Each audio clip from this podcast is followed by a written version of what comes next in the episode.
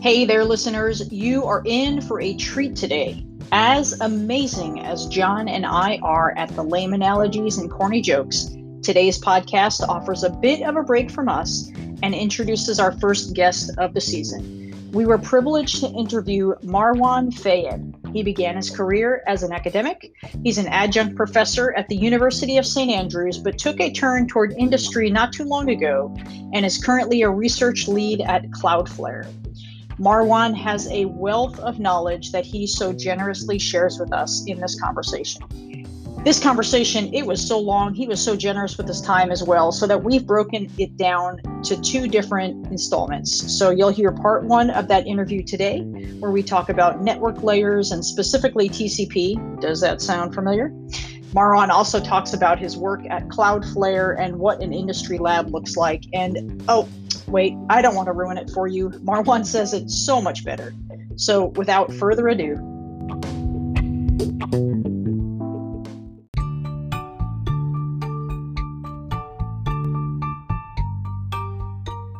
sorry for the fake out, but I have a favor to ask. You see, I'm not much of a marketer, and John, well, John is an introverted data scientist. So we both stink at creating any kind of word of mouth buzz. If you're enjoying these episodes, would you do one of two things for us? Would you head over to Apple Podcast and leave us a review? Or would you tell a friend who you think might enjoy the content we're bringing? Bonus points if you do both we love what we're doing with this podcast and we want to share it. We just don't want to have to tell people ourselves. Okay, now on to the show. Joining us today is Marwan Fayed, uh, who is a research lead at uh, Cloudflare and is also an adjunct professor at University of St. Andrews. And he'll be joining us today to talk about his work in networking and also around TCP. So why don't we start off, um, Marwan, if you want to tell us a little bit about yourself, background, and your current role. Thanks for having me, John. Um, this is always a, a, tricky one to answer because my path has been a little bit unconventional. Uh, I, so currently I'm a research lead at uh, Cloudflare, which is a network infrastructure company. Uh, I like to tell my colleagues and friends um, and family who know nothing about the network that it, it uh, may very well be the largest, certainly one of the largest um, and most important uh, organizations on the internet that no one has ever heard of, in so much as uh, the estimates I'm told are 10 plus percent of uh, the internet traffic at some point flows through Cloudflare boxes. Uh, uh, tends, it's a it's a great organization. They tend to be fairly transparent uh, about the things that they do the reason this is important to me is because uh, I was an academic professor at the University of St. Andrews, as you said, just before joining Cloudflare. And being a part of an industry lab was in no way, shape, or form part of the plan. Uh, I was going to be the lifelong academic, collaborate where possible, and all of the rest. And in debating what to do for a sabbatical, there was an opportunity that materialized at Cloudflare that started conversations and I was eventually convinced to make the jump, and here I am. Oh, that's fascinating. So when you so on the sabbatical, as you were taking a break from the the academic work, you uh, is it fair to say you, you, sort of dipped your toe into industry, and then that kind of led to to new opportunities? Uh, sometimes that's the way it can happen. Oftentimes, uh, when we try and organize sabbaticals, you have to think ahead a little bit. So this is um, depending on on it's one every seventh semester in the UK, North America, and other places. The norm is one every seven years. You become eligible for these things. They're meant to give you a, a break from the teaching and the administrative obligations to revisit research, plan the next few years.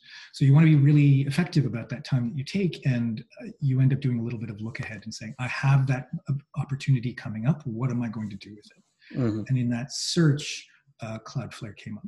It, it, one of the, one of the additional reasons it was appealing is because as an academic, uh, I co-founded a community broadband ISP with some brilliant people. Let me say, uh, one of the things that is it was a difficult choice as an academic because it, was very much on the ground type work. So you wouldn't get the normal papers and grants out of it, but at the same time, I felt could be the um, only opportunity I would have in my career to have a direct impact on people's lives. So unlike the biotech and all of these, you know, my sister, for example, she works in health science. She works with with people all the time. Computer scientist and networking doesn't really have that opportunity. So uh, it was something I decided to do, and I'm quite happy I did. It took me in some really interesting directions. Maybe we'll end up talking about some of those. Yeah, I, I can uh, sympathize with that that sentiment. There was um, uh, after I think or or during my postdoc, I uh, was getting a little bit of that itch of you know I, have been doing experiments and you know testing theory, uh, and I was uh, kind of eager to see you know how would this hold up in the real world? Uh, how could i apply it? And uh, and i think you know as we're talking i think that's an interesting uh, option that you know the question usually comes up when when when students are in grad school um, should i go into industry or should i go into academia? And it's it's not really an exclusive uh, uh, choice, right? As you say, you can be in academia and have these opportunities like during sabbaticals and, and other other ways to uh, interact with industry and, and vice versa. Indeed, I'm actually so I take a, an even stronger position, uh, which is before before I take on any PhD students or did in my former life, or uh, at St Andrews I ran the graduate school program, so I would process the PhD applications and so on. And I feel it's very important to be with any uh, upfront with anyone who's about to engage in a PhD and make clear the likelihood of an academic job after graduation is very small because the number of people graduating with PhDs, while it is a fraction of a fraction of the population, uh, the number of positions is a fraction of a fraction of the number of PhDs graduating. So, uh, if one is going to spend three to six years of their lives pursuing this thing that they love so much, uh, they need to be open to the possibilities afterwards. That's really important. Can you talk to us a little bit how your your day to day looks like, and um, as as much as that actually bridges between industry and academia, that would be interesting also to to see. Yeah, one of the this is actually this is a I suppose this is one of the interesting things. So, in my current role, senior researcher, research lead at, at Cloudflare, uh, there are a couple of things um, well, there are a number of things that I do on a day-to-day basis. I like to think that there I prioritize a few things above all else. One is that's supporting team members in whatever ways necessary to enable them to be productive in their research endeavors and crucially to feel like they're they're contributing somehow to research in a cloudflare environment and there are many people who different talents different skills across the team so for one person, it might be writing publications, manuscripts for peer review. For another person, it might be building a program, writing a source code that supports a new standard. The, the list of things that we do as a, an organization within an organization varies. And uh, what I'd like to think that I bring to the table is some notion of experience and broad view thinking. Part of that, of course, is collaborating with uh, outside organizations. So we are um, fairly new outfit research endeavor inside of Cloudflare, but it's a high priority to collaborate with research institutions, both in universities, government labs, and the rest. Uh, after all, the internet is supposed to be an open infrastructure for everybody to use, and so the things that we are most interested in are those things that benefit everyone with the research, are there end goals particularly in mind? Does Cloudflare have specific goals that they're trying to achieve and they're implementing or having folks do research on those topics? Or is it more wide open, letting people pursue their interests? And if something comes of it that's useful, we'll, we'll use it. Oh, this is the classic, the classic, uh, what is an industry lab story, uh, which I know has received quite a bit of attention in the last 10 or 15 years so there is uh, historically if you look in the past names like at&t or sort of bell labs or xerox PARC. uh, these are the kinds of places when the names are, are mentioned in conversation we tend to think of these sort of just blue sky do whatever you want type and something magical will happen and and true to form a lot of magical things did happen many of which were accidents so the graphical user interface that we're all familiar with, the point and click environments, uh, Ethernet, these are all sort of happy accidents that fell out of these environments. Over the course of the uh, 80s and 90s, that space to investigate, just to follow curiosity, diminished in the private sector. And it was thought that it would pick up in the university space. Um, I suppose there's some truth to these, and you know, a lot of this is personal opinion. Um, but increasingly, what you see in industry labs is, uh, I think, in a contemporary age, the more successful ones, the researchers still have the freedom to pursue things out of interest but they have to be driven by some form of necessity or benefit for the organization.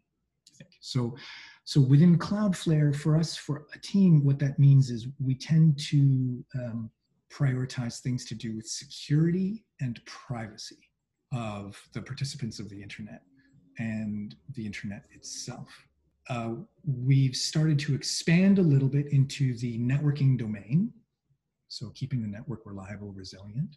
Um, and then there are other natural extensions from there. But historically, so TLS 1.3, for example, is fairly ubiquitous these days on online. And I would like to think, I think I'm safe saying so because I've seen the measurement studies to support it, and it's before my arrival. Cloudflare had a very, very big hand in pushing the TLS 1.3 protocol.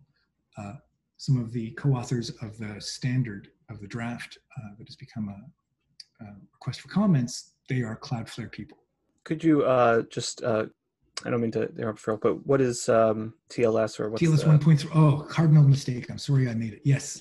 So uh, the internet is this magical, mythical beast in which we have separated out features and functions into what we call layers. So this is the uh, protocol stack is how people tend to refer to it.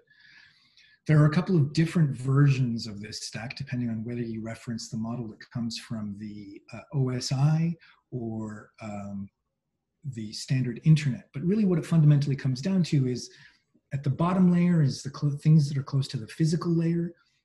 This is the layer where one device talks immediately with its neighbor, the one that it's directly connected to. So this is physical and data link.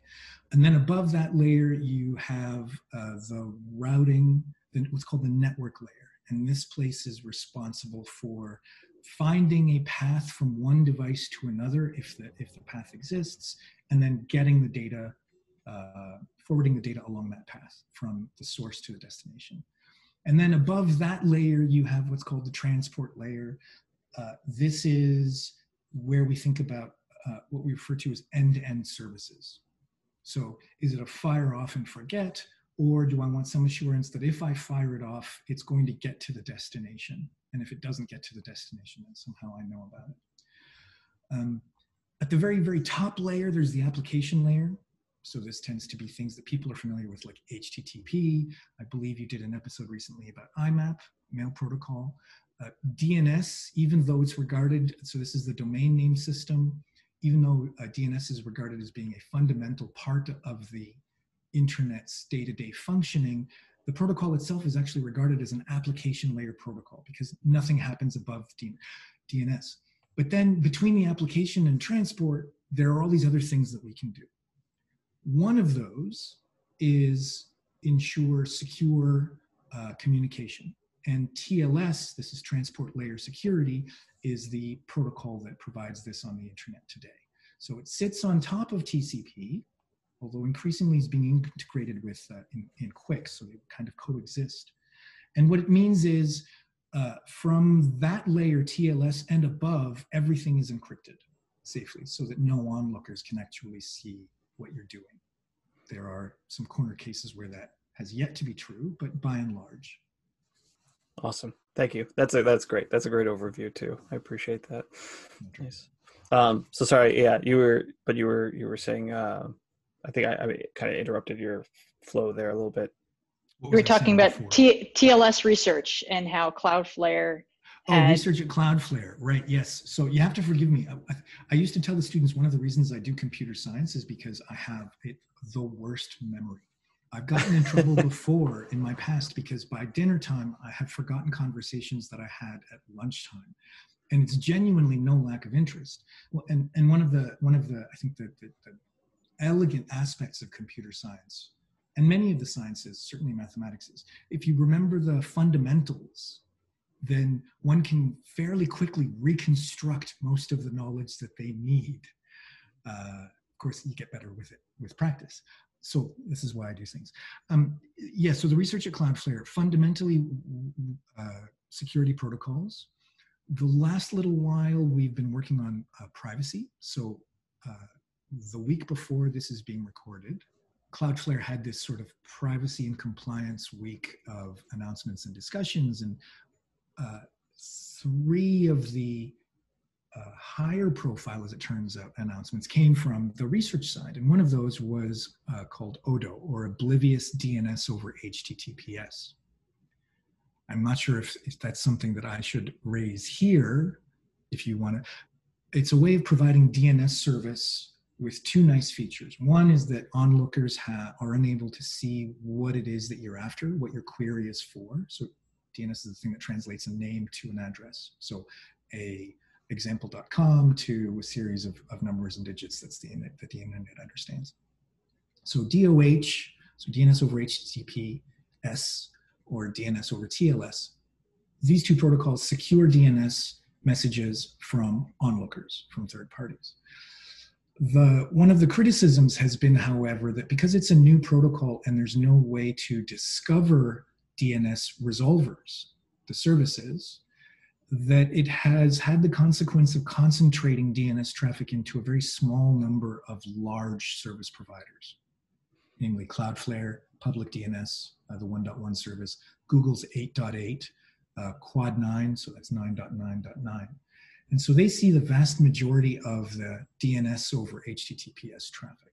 And so one criticism is, well, look, you may have policies to assure people their privacy and be transparent about what you do or don't do with the data, but how can anyone really know for sure?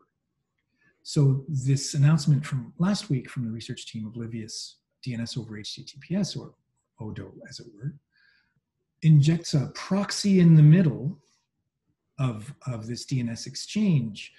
So in such a way that the, the proxy in the middle sees the endpoints, sort of knows the, it knows the IP address or the identity of the client making the request and the resolver that's satisfying the request, but that cannot see the request itself because it's encrypted, additionally encrypted. And then the target resolver sees the request, but only sees the identity of the proxy. And so nothing is known about the client or the individual uh, that is actually making the request. And this was a much bigger deal than we anticipated it being given the amount of press that it got. So uh, these are the sorts of things that we tend to be interested in, things that are genuinely good for the whole internet.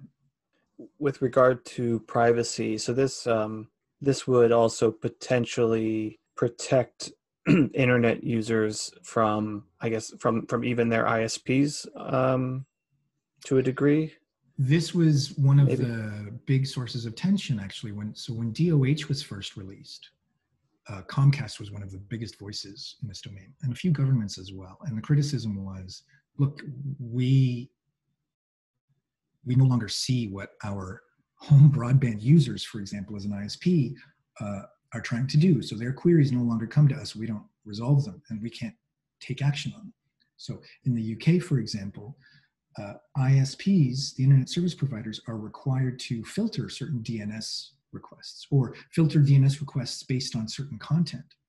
And so the ISPs suddenly lose that ability. Now we we can it's it's not so much that DOH has taken this away, it's much more that uh, DOH rolled out before uh, DOH has yet to, to roll out widely. So there's nothing to prevent a Comcast or a British Telecom or anyone else from rolling out this service. But one of the problems that's associated with this is even if they did roll it out, there's no technical way to set up the consumer to use that ISP. There's no discovery service the way that there is um, with normal DNS. Mm. Uh, and there are there are groups that are trying to resolve this. But in the Odo case, it doesn't change where the resolver sits. So Odo has this nice property where you can pick your proxy and you can pick your target resolver. So all it does is it hides identity. It doesn't restrict who the result, where the resolver can sit. Yeah, I can I can imagine that that tension between you know user privacy and uh, various regulations or you know regulatory policies that you want to enact, uh, especially if yeah like uh, if if you want to track down stuff that's happening on I guess on the dark web, right? That's like it, that becomes a little bit more challenging, I suppose. You know so so these dark web type of examples they're the ones that come up again and again the, the scaremongering and um, i try to stay away from those. Yeah. So I, prefer to be a little bit pragmatic and, and hopefully optimistic which is i think it's it's important to acknowledge how to get there i think is a, it's a much bigger problem than than me or any individual can solve but we need to acknowledge that that there are regional constraints or demands. There are legislation. There are all kinds of. So what what's reasonable in one part of the world will will be perceived differently in another part of the world. I fundamentally believe the internet uh, is the last place where these kinds of decisions should be made. But we could argue that it's important for the internet somehow to respect these decisions. There, some countries have hate laws, and there are places on the internet that are very clearly defined as as as violating uh, those rules and i suppose there needs to be a way i can acknowledge that there should be a way to enforce these types of rules if if somebody's able to provide them dns is one way that this has typically happened in the past i don't want to sit here as a as an individual, even as a Cloudflare employee, and say that that's a good thing. But I can acknowledge that DNS is often where this happens.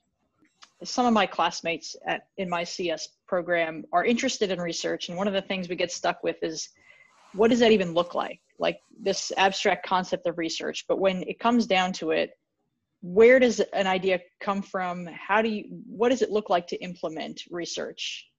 Wow, this is a this is an interesting broad discussion. Okay, so in general terms, I think there there are a few rules that uh, we try to impart on people who are who are, are going down the stream. So the, the first thing I want, I think that's really really important to point out is research as a label tends to be overloaded. So I when I say research, I will view that label as being different than if I was in a conversation with somebody who's on the marketing side, for example, and they're thinking of what does the market look like? They want to understand something about the environment.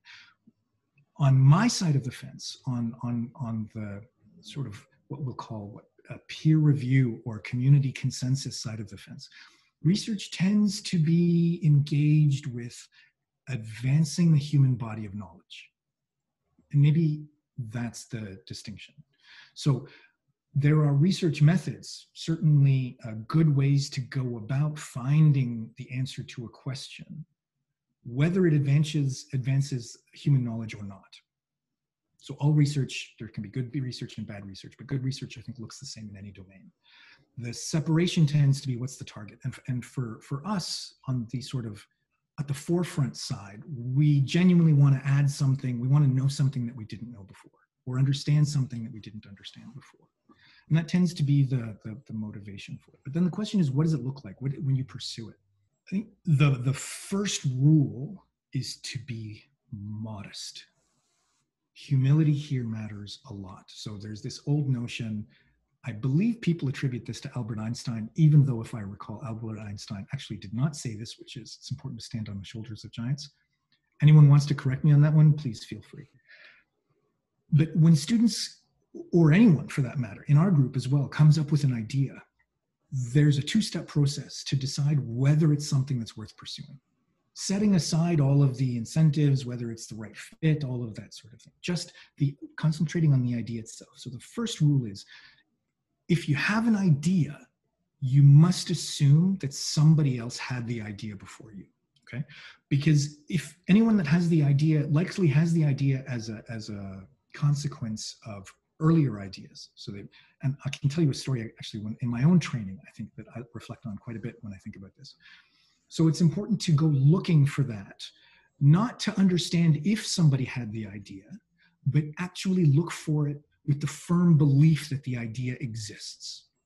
Okay. And, and that I think that difference in perspective actually changes the fervor with which you go looking for the answer to that question. or, or, or address that concern. If after a concerted effort, there's no evidence that somebody had the idea before you, that leads you into step two, which is continue to assume that somebody had the idea, but you see no evidence of it because there are good reasons it was never brought to bear. It was too expensive. It was too complex. There were too many organizations required to make it happen. The, whatever wasn't, you know, something was missing or there was some barrier to prevent that idea from being publicly known. Okay.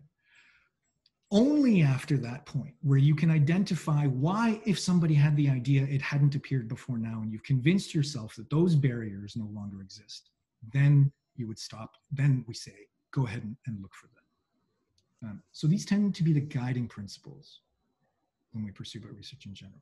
If, if you want, I'm happy to come back to the story, which was when I was studying my PhD, my super at the, supervisor at the time, he and I have now become uh, fast friends.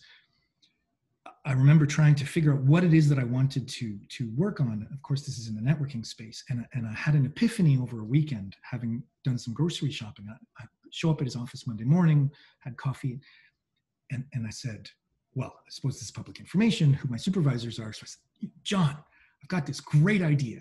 You know, when you go to a McDonald's or a grocery store with a friend you, and you split up and you wait in two lines or two queues, and then the first person to get to the to get service first, the other person just comes along and joins that person, right? So you've kind of somehow you are reducing the time on average that you have to spend waiting in line. Well, the network fundamentally, people know about routers and switches. These are all familiar, but routers and switches are loaded with what we call buffers. So the internet is a store and forward infrastructure, which means when I send a packet of information, that packet must be received in its entirety at a router or a switch before it is forwarded on to the next hop or the next router or switch. Well, you can imagine in that in that storing, information can arrive much faster than it goes out. And so that buffer tends to fill up, which leads to congestion, which is a separate topic we can talk about downstream. But the idea here is the internet is built in such a way that there are multiple paths to the destination.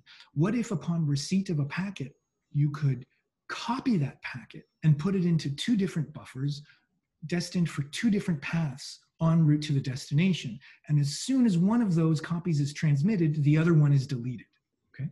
As a way to get things through the network faster and in a more distributed fashion. And I will, so long as I live, I will never forget this moment. He said to me, Do you want the good news or the bad news? And true to form, I think we, we tend to start with the bad so that we can end with the good, at least on the receiving side. So I said, Okay, John, give me the bad news first. And he said, it's already been done. And I said, if it's already been done, then what on earth could the good news be? And he said, it was only done six months ago. And I mean, I can almost hear people listening. What do you mean that that's good news? I just missed the mark, right? Now I have to spend the next couple of years on the new thing. So he said to me something very interesting. He said, the fact that it was only done six months ago means that you're on the right track.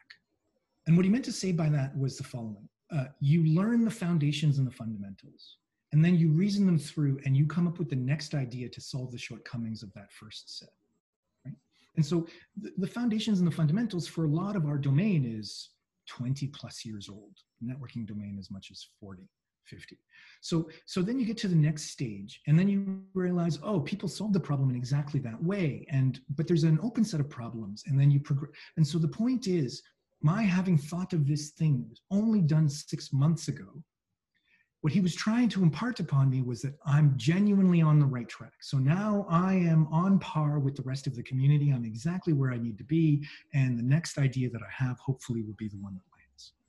So you, you found a good starting point for, for research. So even though in that line of research, like you were saying, you're, you're right at the right point, which is exactly. Yeah. Yeah. Yeah. Yeah. Um, I, I think it was. I mean, as a supervisor, it was something that that was supposed to give me uh, confidence about the way that I was thinking in, in the direction that I was heading, even though I had sort of missed this thing that had happened recently in the past. Gotcha.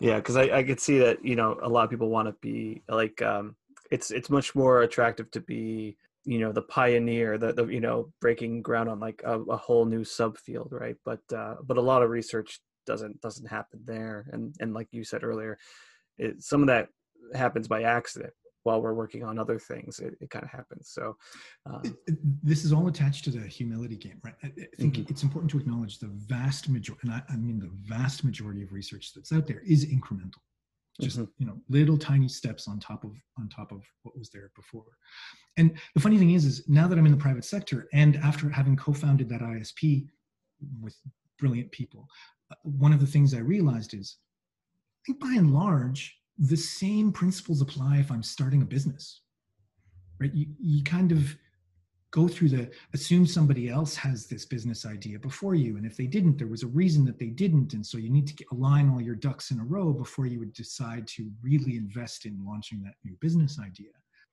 And and the timing thing as well you have a business idea but you figure out that somebody did it just six months before you it means you're probably in the right place and the next thing that comes to mind may very well be the thing that, that, that lands so even though research tends to be this thing that is I think distant from most people's minds, the the foundation, like the fundamentals of how we do research, are not so different from how we do a lot of new things.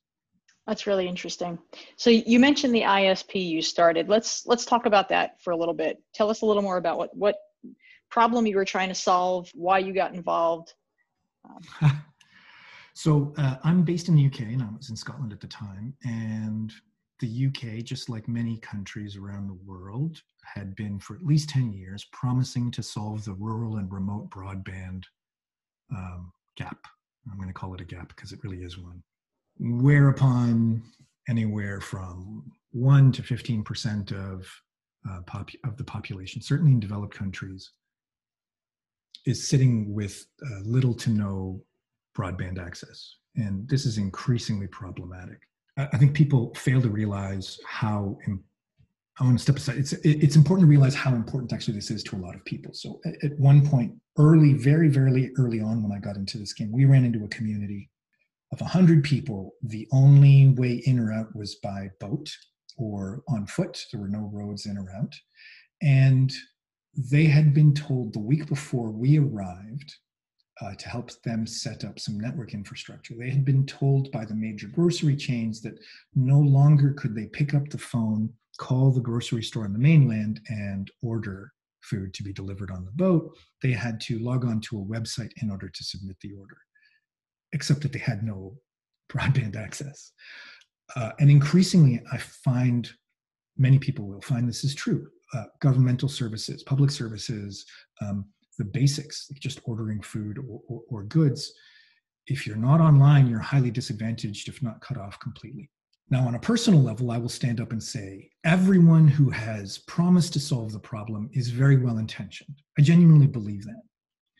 Except that the people who have stood up, you would think are able to solve the problem and have stood up to promise to do so, are ill equipped.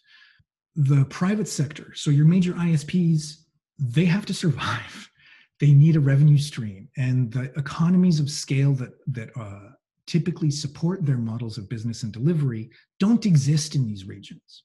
And so as well intentioned and well meaning as they might be when they say we're going to do such and such i think they're not used to the sort of the, the, the cost of investment versus the return because it doesn't fit with the way that they do things on a day-to-day basis uh, governments, similarly well meaning, of course, but they have no expertise. They're completely ill equipped, right? I mean, no idea how to deliver the service. And so they feel they have no option but to then um, subsidize the large players to do the job for them. By the way, on a personal level, from personal experience, one of the challenges that comes when there's trying to find new solutions out of government is there's this uh, there's this old adage from the 50s no one ever gets fired for hiring IBM right? The, the, idea, the idea that certainly back in, you can imagine when IBM was the Microsoft and the Google of the world way back when, there was this idea, well, if IBM can't do it, surely no one can do it. And this notion, I think, prevails in a, in a lot of instances. So when small people like us come along with these really new ideas, much as uh, governments and public infrastructure might want to support them, it's really hard for them to do so because it's never really been part of the fabric of the way of doing things. So in our case, what happened was myself and a few other professors and a brilliant network engineer, we decided to try and just and have a hand at solving this problem. And we went out to a few different communities, uh, and taught them just basics of networking, helped them set up what I call infrastructure, but it's really just a, a, a little dish, like a, you know your your satellite type dishes, the little mini ones. So one of those Wi-Fi antennas uh, and a couple of routers. Most homes being set up for two to three hundred dollars, and not much more than that for the connectivity of the of the um, region, the village typically itself.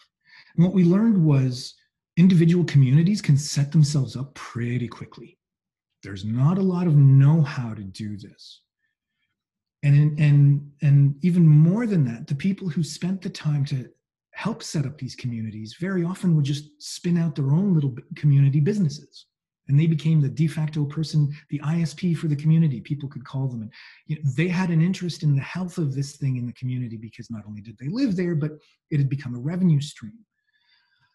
Um, so that was great. But one of the things that that became apparent fairly quickly is that once a community has its own connectivity there's this big open question of how the community network connects to the rest of the internet so this is backhaul we call it it's that sort of that next mile and what was immediately apparent is that backhaul outside of the urban regions is, uh, if it's available at all, and that's a big if, is prohibitively expensive.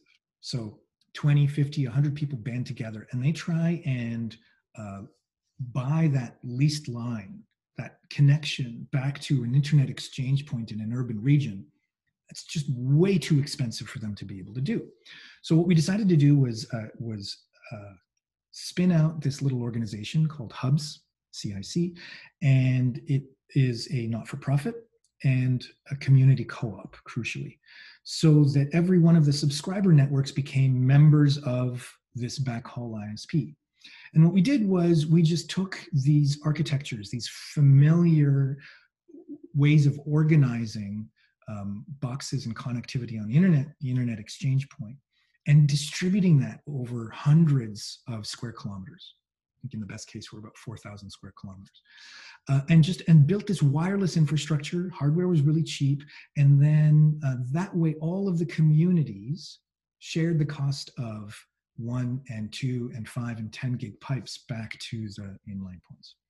There were people who were in the middle of nowhere in the UK getting 50 megabits worth of connectivity when in the center of Edinburgh and Glasgow, in Scotland at the time, you'd be lucky to get 15 or 20. We took this to the European Commission. They had at the time these broadband award competitions. Ended up winning out, uh, beating out large incumbents. It was it was um, really fabulous. And to this day, the organization survives. It's evolved into something that's um, much bigger. The point being is there are ways to solve this problem I think if the incumbents just made a little bit of room and the public infrastructure, the funding, the uh, policy side actually allowed for these sort of new nascent ideas to emerge. That's super interesting. That so it uh, and, and correct me if I'm sort of oversimplifying, but they, but through this co-op by just providing some uh, so a little bit of know-how and uh, you know just a little bit of information and and you know connection to resources uh, these community communities could set themselves up for connection. And and even like you said which I, I find interesting is that it, it, would even be a boon to the people that are spending time on it. So it's not even that the people have to you know sort of pay out of pocket uh, financially or or you know out of sweat equity but like um, to, to set up the network. But that it would actually be you know potentially a new revenue source there like a new way to uh, uh, or, or it's a built-in incentive to get the community uh, integrated. Yeah, no. So that little community, the, the, little town, little village that I told you about with no roads in or out, uh, we were asking about population. So for about 20 years, they'd seen their population decline from, I think it was 120 and they were down at 97. And, and in the 12 to 18 months after getting broadband, their population had increased by was two or three. I mean, this was a big deal for them because it meant that suddenly these places, if we believe that they're important, uh, are, are, sustainable in ways that maybe they weren't the day before broadband access was was uh, turned on, was made available, and it's it's funny. So it's not an oversimplification at all. I think this is absolutely true, and and there are two things that come out of this. The first is some volunteer or so sharing of knowledge is important. I think that's something on the internet we've grown accustomed to. Some sort of volunteer goodwill effort is fine in the beginning, but at some point, fairly early on, people have to start paying for things. So nothing should be free because the things that are free are undervalued. And the trick here was everybody had to put in something, but they're not paying. An ISP comes along and says, We've got to dig a hole in the ground and you've got to pay 2,000 or 5,000 units of currency. That's not what we're talking about here. This is we run out to a shop, we buy an antenna and a box for a total cost of, let's say, two or 300 units of currency. We'll help you set it up and install it. And then, you know, so everybody tends to have a stake from that perspective and and in a lot of instances yes it turned out there was that revenue stream within the um, village itself the and i want to come back to this in a moment but this so one is is that nothing should be for free. The second thing that's really important here is interestingly the biggest barriers were not technical at all. There, there were no technical barriers in the end. It was more the, the biggest barriers were people. Trying to convince uh, someone in the village to take on this role. Or trying to convince the people who are responsible for designing funding schemes to allow for these kinds of corner cases. It was far more often than anything else, the biggest barriers were people related, not technical, which for me was surprising, I think. So, coming back to the earlier point, one of the things which was really, really cool to watch is that where communities set up their own little businesses in house, even if it was one person, but sort of a, it was a community enterprise. So all the revenue from just the local uh, village or the community service, people pay their monthly fee. Uh, some of it goes to paying for the service and everything that's and, and people's time, and then everything that's left over goes into a pot. And in the instances where, where these were set up as community accounts, if you will, what that meant was that there was community funds to improve the infrastructure. So to move from one wireless standard up to the next wireless standard, Wi-Fi standard, uh, that was going to increase the bandwidth. In a couple of cases, and this has been absolutely glorious, there has been enough money in the pot after a couple of years of doing this, maybe uh, let's say three to five, a couple of two or three is maybe a bit too optimistic, where people then brought in diggers and started digging their own fiber to the home. And so on the west coast of Scotland, in the center of Scotland, and a few other places, there's a there's a completely different outfit in England, Barn B4RN, people might have heard of, where where after some time of, of building up this pot, they don't no one has to rely on an ISP or an infrastructure provider to come in and build out. They dig their own holes, they lay down their own fiber right to their door. And then it's just a matter of again how do we connect our own little fiber network to the rest of the world? Which comes back to this notion of the backhaul ISP. Where does that come from? But it was absolutely beautiful to see villages doing this. Nothing that an individual could have walked in and done on their own. That's really neat.